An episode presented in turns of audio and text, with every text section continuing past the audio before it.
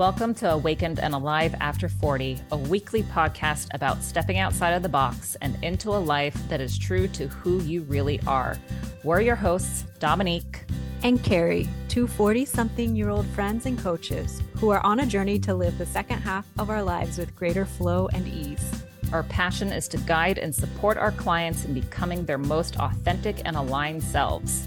We love digging into a variety of topics and sharing some of our insights and perspectives through our coaching lenses. We both spent the first half of our lives trying to fit into a box, only to realize we were burnt out and searching for a better way to do life. We are here to remind you that it's never too late to start living your best life. Let's get into today's episode. I am so excited for today's episode because we are talking about something that I love talking about and could talk about all day long, but most people don't want to hear everything I have to say on it. But for this podcast, we are going to dive down into the ideas around a little bit of a hot topic nowadays, and that is minimalism.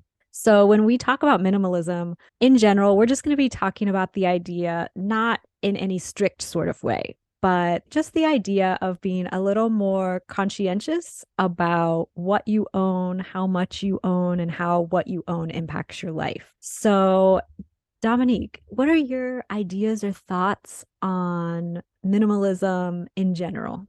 It's an area that I've been so curious about for such a long time. And I think in one of our earlier episodes, when we were talking about our core values, I had mentioned I was doing capsule wardrobe, or that was kind of where I started with my journey in minimalism. And then you shared your love for it as well. So for me, it just felt like over the years, as I collected more and more things, that I just became more overwhelmed, like mentally, like my brain was so much busier thinking about all the things that I had to get rid of because they weren't being used anymore, or the things I had to clean or store away. And I started looking at it and I was like, there's so much that I don't actually use, but because it was trendy, I know a big part of it too is for me in clothes, I was trying to figure out my style for the longest time because I was looking at what so many other people were wearing. I loved flipping through fashion magazines. And ultimately, I came to realize that I love simple and minimal. And that's what kind of started me on a capsule wardrobe. But now I'm diving a little bit further down the rabbit hole. Ooh, did anything prompt this new look into minimalism in your life? Yeah, actually, I joined a projector mastermind and a coach that I've worked with in the past. Her name is Sarah. She's Soul Stories on Instagram. I will absolutely leave her linked in the show notes. She's been a phenomenal coach to work with. I joined her mastermind. It's a very small, intimate group of women who are projectors. And she had a module about energetic cleanse and how with projectors, it's extremely important for us to be mindful of how we use our energy and what we're putting our energy into. And the more things you have, the more energy expenditure that's taking to maintain and manage all of these things. And it also kind of went along with how we get mental clutter when we have the physical clutter as well. And that just really, that clicked for me because I was like, oh my gosh, like that very much has been me over the years where I get overwhelmed by looking at all the things that were in my house. So now I'm starting to do that with like digital items, my phone, clearing that out, my computer, and slowly with stuff around the house too. Digital clutter is a big one and it can be really overwhelming. It's an area I have yet to tackle in my life, really, because it feels so overwhelming going through all my photos and all my emails. I'm a little bit of a digital hoarder because I think I might need this again. Me too. Those are like the two tenets they say that make it really hard to get rid of something are thinking you're going to need it or sentimentality and nostalgia, keeping you attached to something that was so important to you in the past, but serves zero purpose to you today other than the memory of it. huge. I absolutely agree. And when I looked at my core values, though, and I got really clear on how I wanted to be more mindful of where I put my, not only my energy, but my money, my hard-earned money. And what was really most important to me was not the material stuff, not was all the physical stuff, but experiences, travel, things like that. And that really helped me get clear on why minimalism and consumerism was an important area for me to focus on. That clarified things a little bit more for me. I saw, I don't know, a meme or some inspirational quote thing years ago that hit so impactfully for me. And it was something to the respect of, look around at all the things in your house. All those things used to be money, and all that money used to be time, and you can't get time back. Absolutely.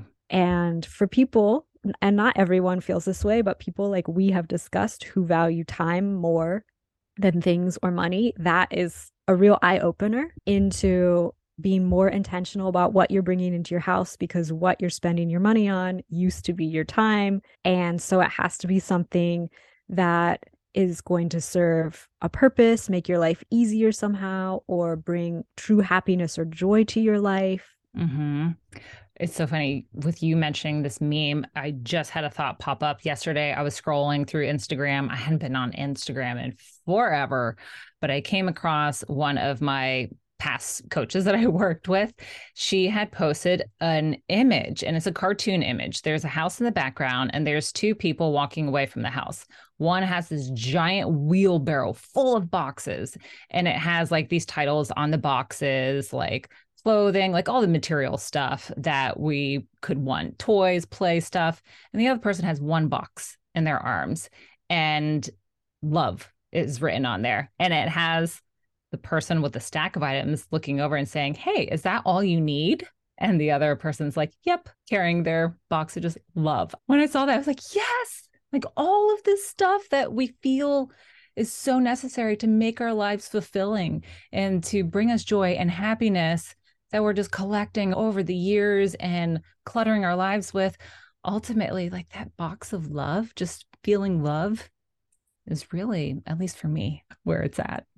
Oh, I love that. I have not seen that cartoon. That is really good. I have to find it, because I saw that and I just had the biggest grin on my face. I was like, yes, you go with your box of love. Right. And I think this brings us to the point of really honing in and becoming more in tune in your life with what is truly bringing you happiness or fulfillment. And if it is a material possession, great. I mean, Dominique and I have talked about our love of stationery and planners and fountain pens and all of these fun things that we do spend our money on, because they bring us a lot of happiness and they brought us into each other's lives. Yeah, exactly. So who knows where some of these items will lead you to? I first was introduced to minimalism through the Marie Kondo book, The Life-Changing Magic of Tidying Up, which is the first time it hit home for me. But also The Minimalists, those two guys, and they created the documentary on Netflix, and they have a podcast. I watched their documentary, and it really hit home for me about what do you actually need? And I think the statistic that they quote in the documentary is that most American middle upper class households own over 300,000 things in their house. Oh my God. Yeah. And if you really look at all the stuff in an average size 2-person, 2-child family home, I don't think that's too far off the mark. Yeah, no, neither do I. Absolutely not. And again, like it really, like you had said earlier, it goes back to if that brings you happiness and joy, awesome, great. But if we're collecting these items, buying these items, because we think that it's going to fill something that we feel we're lacking, or because somebody else has it and it worked for them, but maybe it's not something we really need, but hey, why not try it? It's like just getting clear on why we are consuming so much. And is that really making our lives better? Or is it making us feel like we still have not enough of something, that we're lacking something within our lives? And it's going to, again, fill that need. So that's what I've been really looking at more closely within my own life and trying to be a little bit smarter. Because I know times when I've spent money on things that I didn't really need, it's because I felt like I was lacking something that ultimately was a little bit deeper than just something physical. But it took time to really, again, get clear on identifying what the real reason was for it. I think it's interesting to note the timing of this surge in popularity for the ideas around minimalism. And again, I don't have any idea that every person out there is going to embrace minimalism or even be interested in it. But it's interesting that so many people are interested in it at this time, because I think just what you said, Dominique, that people are realizing they have all this stuff. They have all this stuff that they thought, if I get these things, I'll be happy. And they're realizing they aren't. And so they're taking a closer look at that and trying to reconcile, okay, what is it? And in the documentary made by the Minimalists, they talked about this, how they just weren't happy. They were two friends, and one of the friends got rid of all of his possessions and only kept the bare essentials. And his other friend noticed, like, man, you seem really happy lately. Like, what's going on in your life? And he's like, I got rid of all my stuff. Like, I just don't feel that heaviness, that burden of so many possessions. And like you said, maintaining those things. Yeah. And the focus going on all of those possessions versus the focus going on yourself and improving yourself, caring for yourself, caring for those that you love. It allows you to be more mobile if you're a person who likes to travel or move around a lot, which a lot of people do. And I think a lot of people feel stuck where they are because moving is a hassle when you own a lot of stuff. But when you can pack your stuff up relatively easily and transport it yourself and not have to, you know, hire movers and all of that expense, it becomes a really realistic vision to travel more and have more of that nomadic lifestyle that a lot of people seek. Yeah. And for me also, like, it kind of goes back to how we like to talk about what is your definition of XYZ. I had to look at my definition of minimalism because you see on a spectrum, like there's extreme minimalism and then there's not so much.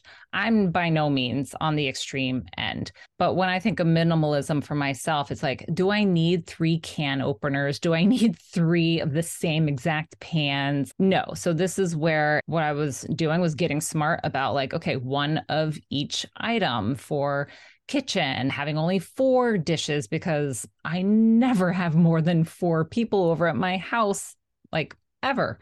If I do, then I'll worry about it at the time.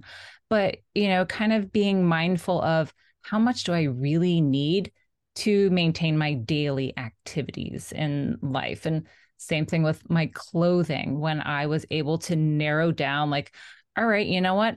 Black, gray, white, beige, like, those are my colors. And when I looked at the things that I wore most often, that gave me the clarity of, like, all right, this is the style that I need to stick with and just be happy with it because that's what I feel comfortable in. And that's what I did with my wardrobe as well.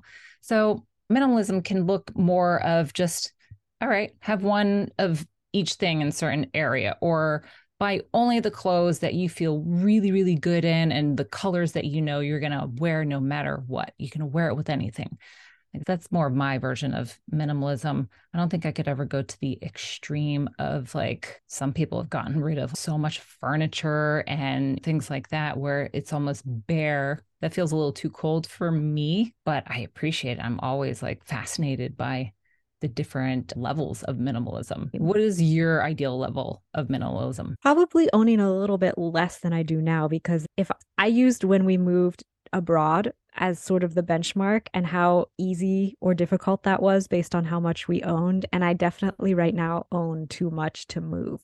And my big downfall is books, because books are really hard to move when you're flying, but I love owning books. And I've really tried to instill not a rule, but a guideline to follow that if I want to use the book as a resource or a reference, and I know I'll look at it again, I'll buy the book. And if I just want to read something because it sounds fun, fiction especially, I just read it on my Kindle. I do the same exact thing because books was one of those things for me as well.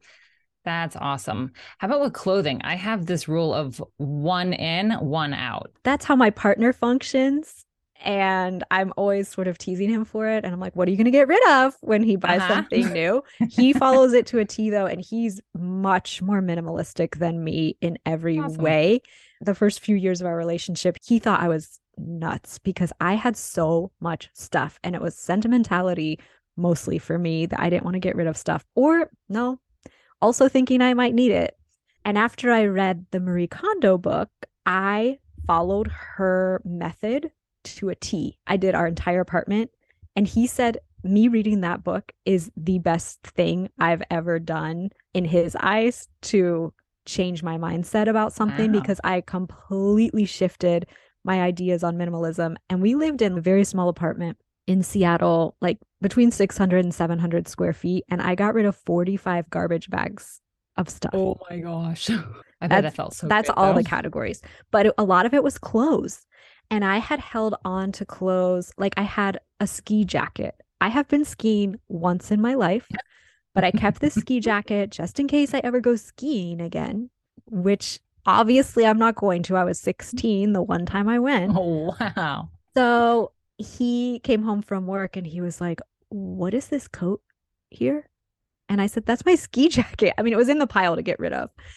And he couldn't believe it because he's like, I've been with you for over 10 years now and I had no idea you owned this. It just always been stuffed in the back of the closet. I had never once worn it. But now my ideas around clothes, I think I'm still where you were a few years ago, kind of trying to get an idea of my style. I dress very casually. I work from home, so I don't have to dress up that much. But sometimes I think dressing up when you work from home helps you get in that work professional mindset. So I'm still like trying to decide, do I just want to have comfy casual clothes or do I want to have a mix of clothes? I don't know. Yeah, I 100% can relate to that for sure. I will say though, like as I'm now even getting rid of more and more things, I feel so much lighter.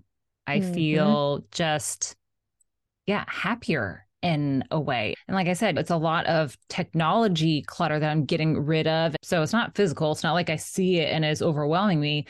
But when I open up my Gmail account and I see that there's so much more space in my inbox, that feels really good to me. I mean, how many people get overwhelmed with their inbox being just chock full of stuff? And some people, that's the first thing you're looking at in the morning. And so you're starting your morning overwhelmed. I think a good tip that I tend to follow, especially with anything material like clothes or stationery items, things that are hard for me, even books, is I like to have a really finite amount of space. And this is the amount of space I have for this object. So I have one little shelf that I keep some books on.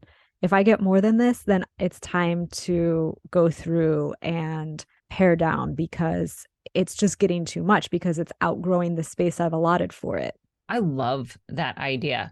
And I will say that is a really tough one to stick with for a lot of people. I know for me in the past, if I didn't have enough room for something, I'd be like, oh, I'll just buy another shelf. Yeah. Oh, me too. When really didn't need to go and buy another shelf to load more items there. I really love the idea of just sticking with a designated space and really just allowing that to be it. And as far as like best tips for what I've been able to do is that one in, one out thing that I just mentioned. That's been the easiest way for me to kind of initiate a more minimalist approach to how I'm living my life. And so I think the easier something is to get you into an area, so like introducing minimalism, then the easier it is to stick with and it gets the ball rolling. And then you're like, ooh, this feels really good. Let me try this now. And that's kind of what I've used in order to do that, not just with paring down things in my house, but other areas of my life too, where I was like, okay, what's one small step I can take to get the ball rolling? Because if it's too much too soon, it is way too overwhelming for a lot of us. And then that's when we procrastinate or we pull back and we're like, nope, not for us. So it's those bite-sized baby steps that are really helpful. And a good way I found to get really clear on the few things that matter the most. And I'm not talking about loved ones or pets. Obviously, those are the most important things in our lives. I live in the Midwest, so we have a lot of tornadoes, and there have been times when I have to just grab what I can to go to the basement because the sirens go off, and usually it's nothing. But I always think, what do I grab in those moments? Wow. I grab a lot of practical stuff. I always grab my phone and my charger and my passport, but I also grab like all my Enneagram certification notes and things that I put a lot of effort and work into and that I would want to reference again, but I don't grab any of my clothes. I don't grab any of my books. And so I think that's a really clear way to know, okay, what is irreplaceable essentially? Wow. I love the way you look at it that way. And I think it's easy for all of us to kind of try to put ourselves in that place. Like, what if there was a fire in your home? Something where I've thought before, if my house were to catch on fire, what would I grab? And wow, that is one way to get very clear on what is most important in your life. Thank you for listening to this episode. If you enjoyed it, please consider sharing it with friends and or family. We'd be incredibly grateful if you rated and reviewed the podcast on your preferred listening platform, as it really helps. If you'd like to reach out to us, you can connect with us through our websites or Instagram, which are all linked in the show notes. We'd love to hear from you. Our theme song was written by Michael Ahrens.